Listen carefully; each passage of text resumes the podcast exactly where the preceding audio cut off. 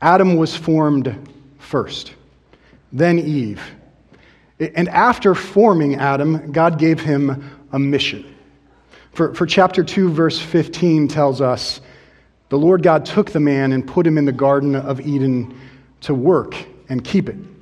Adam had a mission tend the garden, cultivate the garden.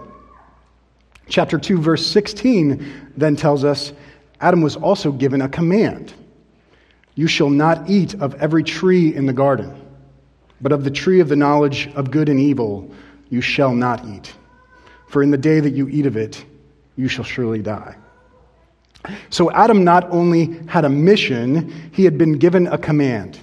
He could obey this command and experience God's blessing, or he could disobey this command and experience the consequences. Adam had a purpose tend the garden, and he had the opportunity to walk in obedience or disobedience. In addition, we know Adam is in intimate relationship with his Maker. God is present with him. He's given him a mission, he's given him a command. It seems like he should be fulfilled and complete. Yet Genesis teaches this was not sufficient for Adam to thrive. For in verse 18, we read, The Lord God said, It is not good that man should be alone. Even though Adam had a mission, even though Adam had a purpose, even though Adam was in, in, excuse me, even though Adam was in intimate relationship with his God, God pronounced it was not good. Adam needed someone to connect with, he needed someone to do life with, he needed human relationship. So God made Eve. And only after making Adam and Eve did God pronounce his creation to be very good. The, the implications of this are significant for many areas of life. It's significant for how we view the family and how we view marriage as central to the family. It's significant for how we view gender and what it means to be male and female. And its implications are significant for how we view ourselves in relation to others. Is it okay for us to live in isolation? Or do we need community? Do we need relationships with others? For those of you who don't know me, my name is Paul Gardner, and I serve as one of the pastors here. The past several weeks, we've been working our way through the book of Ecclesiastes. And what we've been learning is that many of the things we experience in life, the way we experience pleasure, it's broken. The way we experience work, it's broken. Even disappointment, Pastor Chris awakened us to the reality that even the way we experience disappointment, it's broken. This week we turn our attention to community. There is a way that many of us interact in community, it's broken. We do not experience community as God intended. So, in this passage, we'll examine this morning, we're going to observe three ways our experience of community is broken. Let's begin. If you have a Bible, go ahead and open it up to Ecclesiastes 4. Uh, we're going to be in the passage that was read earlier, and I'm going to open mine up and read straight from Scripture. Verses 7 through 8. Again, I saw vanity under the sun. One person who has no other, either son or brother, yet there is no end to all his toil. And his eyes are never satisfied with riches, so that he never asks, For whom I, whom am I toiling and depriving myself of pleasure? This also is vanity and an unhappy business.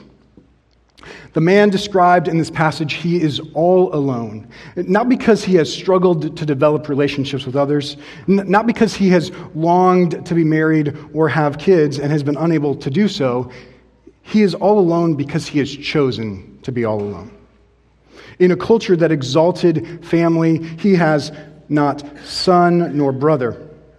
The things he had become about in life were accumulating wealth. And the teacher describes he lacks a moment of self awakening when he realizes, What am I doing? I've been working for myself, and now I have no one to share life with, and I am miserable. Barbara Walters is, a, is an American journalist that is perhaps the most accomplished interviewer in her profession over the last 50 years. A couple years ago, as she approached retirement, the interviewer sat down to be interviewed. And she was asked the question if you could relive one moment in your life, the moment that brought you the greatest satisfaction or thrill, what moment would you want to relive? She said, I want to answer in a different way. I'm going to tell you what I regret. I regret not having more children. I would have loved to have a bigger family. I have one daughter. I don't have brothers and sisters. I had a sister whom I loved that was developmentally challenged. I wish I had a bigger family. The woman who had interviewed world leaders, star celebrities, championship athletes. The woman who had traveled to some of the most special and unique places on earth. The individual who had actually struggled to bring babies into the world as she dealt with infertility and went through three miscarriages and was only able to be a mom by way of adoption. Said the one thing she regretted not choosing to have a bigger family. She recognized the end goal of pursuing career and fame at the expense of not choosing to have a bigger family. It was toil, it was meaningless, and she regretted it. The first way our experience of community is broken, we fail to reject exaltation of self. Rather than rightly understand who we are in relationship to others, we have too high a view of self. We believe we should be independent. We are individualistic. We don't need others. And this affects how we view much of life. If you think about the resources God has given you, how do you view them? Do you view them as a resource of the community? Or, or do you view resources as something that's yours? My time, my money, my emotional energy. Those things are mine rather than something that belongs to the, rather than something that belongs to the community. I can do with it as I please because I'm important. I want you to thought, stop and think about how you view the resources God has given you. In particular, let's think about the last increase in income you experienced. Maybe it was a promotion, a new income opportunity, or a raise. How did you view those resources? Did you view how they benefit they would benefit the community you're a part of? Or did you primarily think how it would benefit you? Recently, I realized how much exalting self had marked my thinking. My last raise, it, it, certainly increased what Michelle and I were giving to the church. I mean, 10%, of course, that's, that's the right thing to do. But as I thought about that increase in wages, my mind was far more fixed on how that income was going to improve my standard of living. Less stress about the grocery budget. Better opportunity to eat the t- type of things I wanted to eat, things like oatmeal cream pies and Twinkies. more money for vacations, more money for upkeep on our house. I, I thought about how this increase in resources would expand my kingdom and exalt myself. I have little category for how resources are given to me to help others and serve God. This is one way we choose to live in isolation. In our cultural context, there are others. Let's discuss a few. One, American individualism. America is a very individualistic culture. This is the outcome of a nation birthed from rejecting a king to pursue individual goals like land and wealth. Now, don't worry, libertarians. This is not a sermon against private property. but there is a way that Americans think about individual goals disconnected from a, a, the life of a community that is concerning. Individual rights individual freedoms, individual decisions, individual choices. We exalt the individual in relation to their community and in relation to God. I am the make, master of my own fate. I determine who I am. I determine what I am. The, these things happen in isolation. I don't need others to tell me how to live. I don't need to embrace the reality that I live in a community and I'm dependent on them. I choose whatever I want to do with a complete disregard for how it may impact others. Number two, Protestant individualism. The concept of individual freedom was very much rooted in the movement away from the Roman Catholic Church. Martin Luther argued God was present in each individual believer and that individuals did not require a church sanctioned representative to feel his glory, and more importantly, it did not require the church's blessing before one could enter the kingdom of heaven. Now, we would not disagree with this. We do not need a priest to tell us our sins are forgiven. We do not need a priest to mediate grace to us.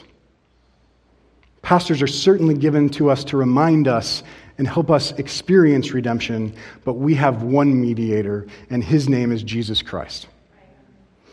Yet, in our efforts to reject Roman Catholic doctrine, we often reject what it means to be Catholic in a positive sense. Many of us have this idea that First City Church is the be all and end all of local churches. And what it means to be Catholic in a positive sense is that there are beautiful expressions, beautiful expressions of God's body throughout the globe. In Korea, in, I don't know, Colorado. There's beautiful expressions of the local church, even in other parts of Bellevue. Right? First City Church is not the ultimate expression of the local church. And we, uh, with this Protestant individualism, we also embrace the idea that my faith is personal. Right? It's personal conversion, uh, personal confession, personal faith. I don't need others. What I do is between me and God, it's Jesus and me. And we fail to see ourselves as members of a body. Instead, we embrace the idea that we're a bunch of little mini bodies running around, that maybe we, maybe we can help each other a little bit. We are members of a body and we need each other. Number three, white horse syndrome. This is probably a little bit of a less familiar term, uh, something I came upon a few years ago in my own personal journey. It, it is something we need to talk about because I definitely believe it has an impact on many people in this room. I assume you're all familiar with the principle of the lone knight riding his white horse coming to the rescue of others. There are many of us, there are many of us who grew up in homes with parents who were either abusive, physically, emotionally, sexually, spiritually, or they were absent. Maybe they were physically ab- absent, or maybe when we were experiencing pain and shame and disappointment, they were not there for us emotionally. When individuals grow up in such a home, they learn not to depend on others. They often have difficulty connecting. They struggle to let others in. They struggle to trust others. People like this, they often take on occupations like the pastorate or physical therapy. They become police officers they take on other healthcare professionals or they enter the military. They do this because the one way they know how to connect with others is to play the Savior, hence the name White Horse Syndrome. They like to ride on their white horse and rescue those who are hurting. They like to play the strong man. They protect. They love to help, and yet they live in isolation. They can't be weak. They can't trust others. They can't come down off that white horse and so they are alone and isolated. It is not good that man should be alone. American individualism, Protestant individualism, white horse syndrome, each of them a different form of living alone.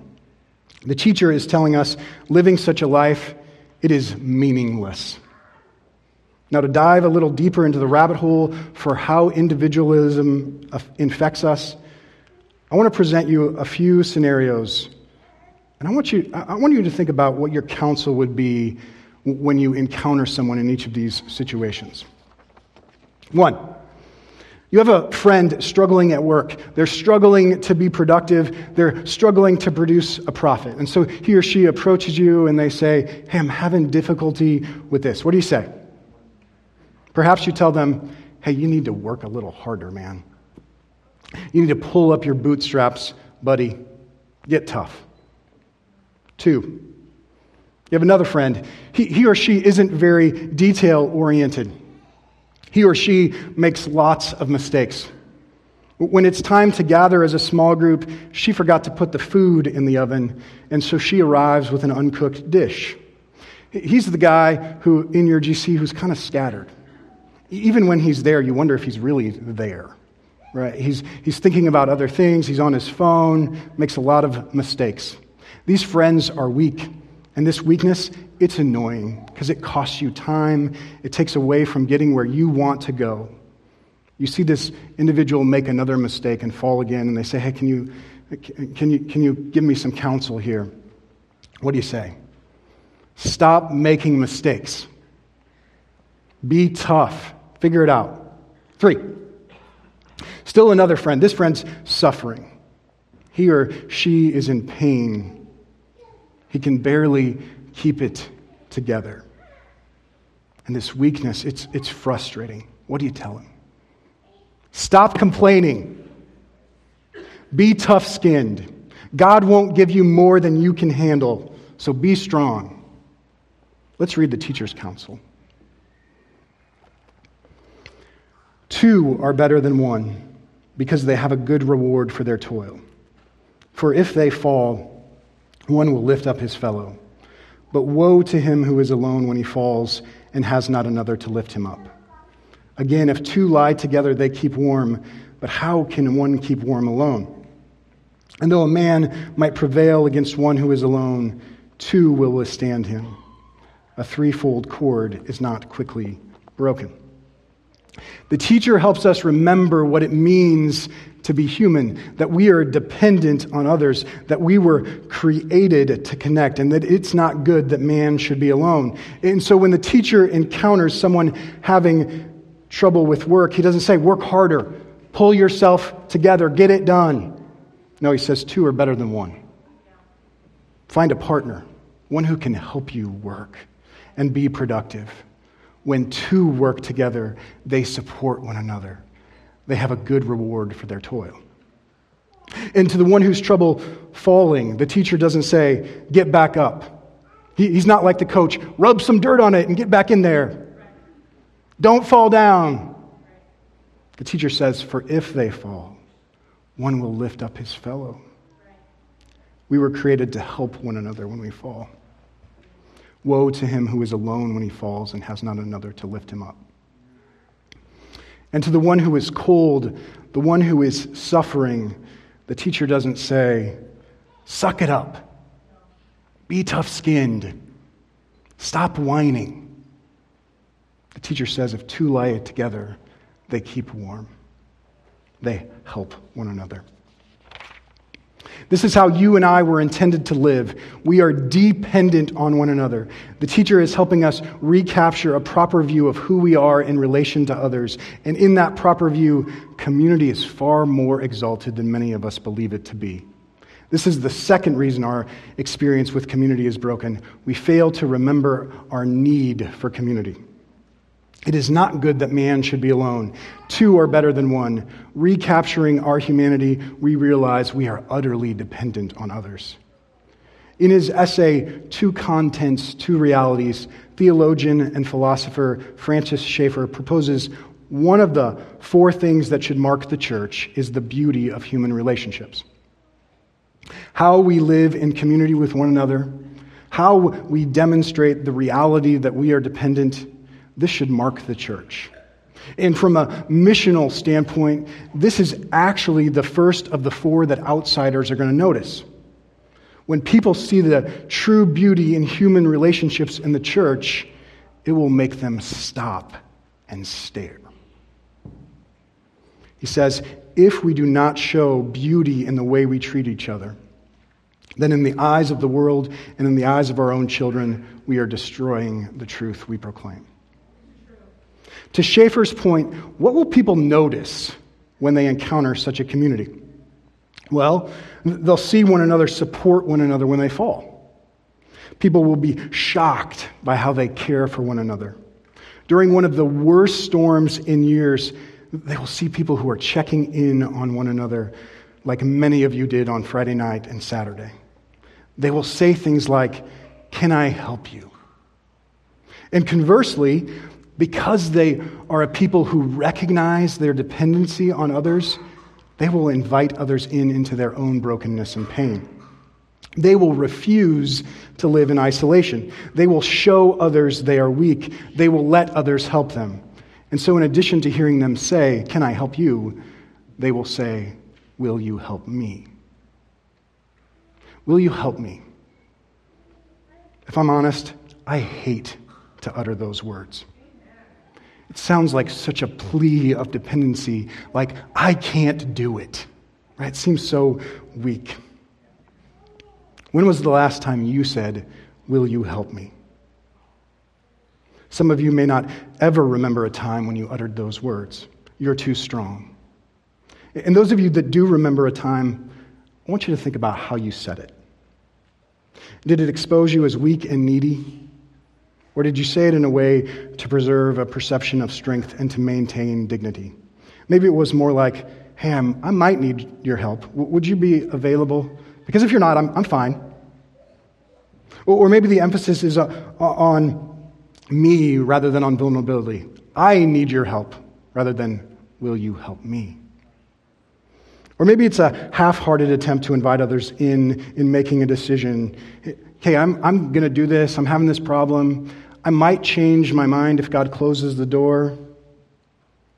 These are not professions of dependency. Will you help me? I'm having trouble with work. I've fallen again. Will you help me? It is a statement expressing we are needy. It is a proclamation of dependency and vulnerability. Many of you have taught me how to do this. Will you help me? I don't know how to fix something that's broken in my home. I don't want to ask for help, but I'm going to do it anyway. I don't know how to love my wife. I often escape to things like Netflix or, video games or, or pornography. I don't know how to repent. I don't know how to love my wife. Will you help me? My husband is really distant. He's recently confessed to looking at pornography. I'm so angry with him, and I feel so much shame. Will you help me? I'm feeling really anxious. The world feels like it's falling apart around me. I'm having difficulty holding it together. Will you help me? I get really angry and I take it out on others. Will you help me? My wife and I are struggling to experience sexual intimacy in our marriage. Will you help us? I'm having difficulty connecting with others in my small group. I really am struggling to continue to be present. Will you help me? We need to be honest about something here. In many of our churches, in many of our homes, we don't like it when we're weak. And we don't like being around weak people. We would much rather be around people who are holy and whole. We like people to be neat and clean. Sick and sick, sick and sinful people, we want to deny that's us. We want to keep our distance from them. We don't want to carry the burdens of others. They weigh us down. And we don't want others to carry our burdens. By now, many of you have learned one of my favorite authors is Dietrich Bonhoeffer. You will often hear me quote from his book, Life Together, a book that describes the type of biblical community Christians should be striving for. I've got another one. The burden of men was so heavy for God Himself that He had to endure the cross. God verily bore the burden of men in the body of Jesus Christ. He bore them. He bore our burdens. God took men upon himself and they weighted him to the ground. But God remained with them and they with God. In bearing with them, God maintained fellowship with them. It is the fellowship of the cross to experience the burden of the other. If one does not experience it, the fellowship he belongs to is not Christian. We struggle to be weak because we don't want to be a burden. Bonhoeffer says, a community that does not bear one another's burdens, it is not Christian. A bunch of tough skinned people who doing life together, it is not a picture of biblical community. Rather, a Christian community, it is filled with weak people. A community that believes God has made them to be in community, they will have the freedom and the courage to say, Will you help me?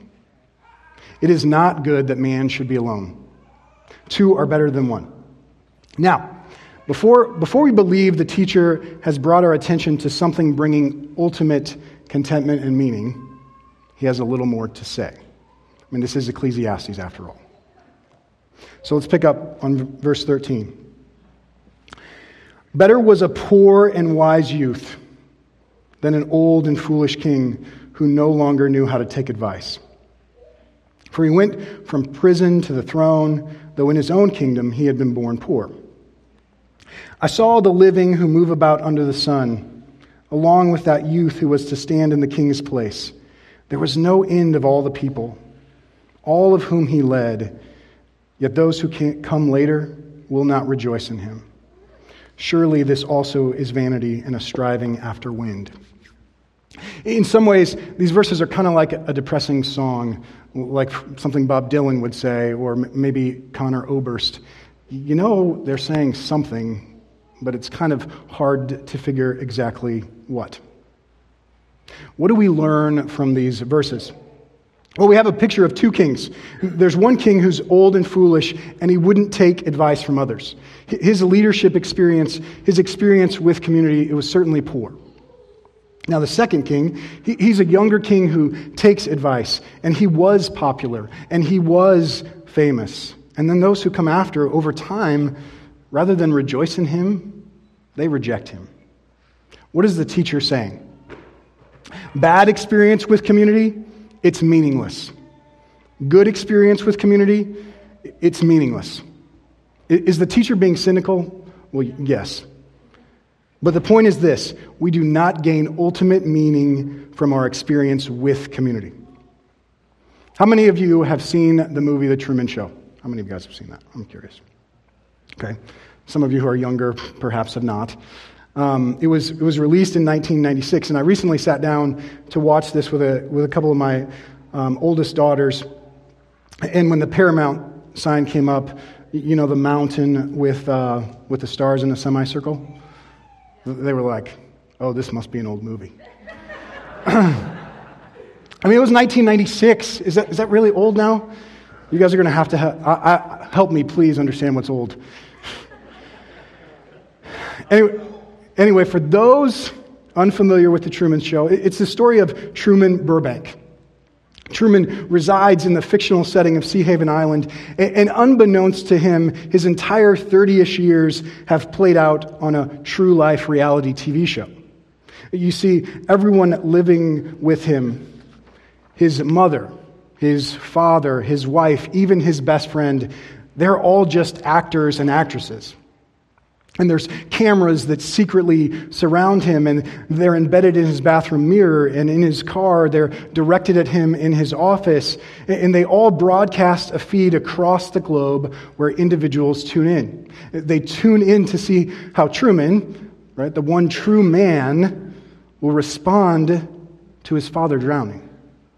How he'll respond with, with how he navigates the difficulties of corporate America how he'll respond when he engages with his neighbors, or to see how he experiences deep conversations with his buddy over a beer. And as the movie progresses, we, we see Truman awakening to the reality that the world that surrounds him, it is not his home. His awakening, of course, includes one individual who did connect with him, not as an actress, but as a human being. And his awakening, it includes a promised land Fiji. Truman longs to travel there to experience true meaning and purpose. As we see him long to experience something different, the community around him, they work to persuade him to stay. Not to so much plead with him, but to emotionally manipulate him into believing that the fraudulent experiences of Seahaven Island, that's where he finds meaning. And in the final scene, Truman is confronted by the creator of the show and, and the underlying question Will Truman continue to be defined by his experiences of community, or will he be defined by something greater? Many of us exalt community too much. This is the third reason our experience of community is broken. We fail to reject an exaltation of community. We allow our experience with community to bring us ultimate meaning and fulfillment. Many of us here have had bad experiences with community that define us. Maybe there were people in our community that rejected us. Maybe they hurt us. Maybe they disappointed us. And we become more like the foolish king. We're surrounded by others, but we're isolated. We put walls up to protect ourselves. There are people who care about us and love us, and they're all around, but we don't want to let them in. We don't want them to know our weaknesses. We want to maintain safety and dignity rather than expose ourselves as vulnerable. We don't want to say, Will you help me? Or maybe because of a bad experience, rather than, rather than maintain isolation, we seek to escape. We seek to run for, from a church. We look to find something different. Others of you, rather than bad experiences with community giving you meaning and purpose, good community gives you ultimate meaning and purpose. You're more prone to idolize particular experiences. You believe these experiences bring you ultimate comfort. You've had a particular experience with a small group or a particular experience with people, and it becomes the end you're after. So you cling to this community. You need to be in this type of community. And when you don't experience that type of community, when that type of community may be threatened, you disengage. You, you cling to it. You need to be in that type of community. And maybe you come to a point where God calls you away from the community you've grown to love. Maybe you come to a point where God calls its leaders to do something different. Maybe it's time for your small group to multiply or to experience significant changes. No way, no how is that happening? I'm clinging to this experience. I'm clinging to these people. I need to be in community with them because that experience gives me ultimate meaning and comfort and purpose. It is not good that man should be alone. Two are better than one. These are absolute biblical truths. At the same time, friends, your experience with community, it does not define you. It does not bring you ultimate meaning and purpose. Community is a beautiful God given gift, but it is a beautiful gift that points to the giver of the gift. Every time you experience community, it points to the Father, the Son, and the Holy Spirit, one God, three persons living in perfect community with one another.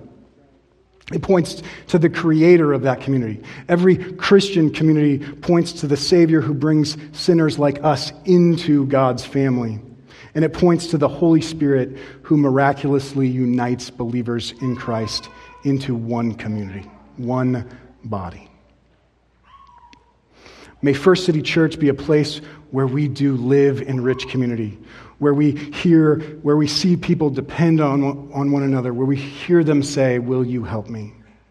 And at the same time, may it be a place where meaning and purpose is not found in community, but in the one who made us and gave us community.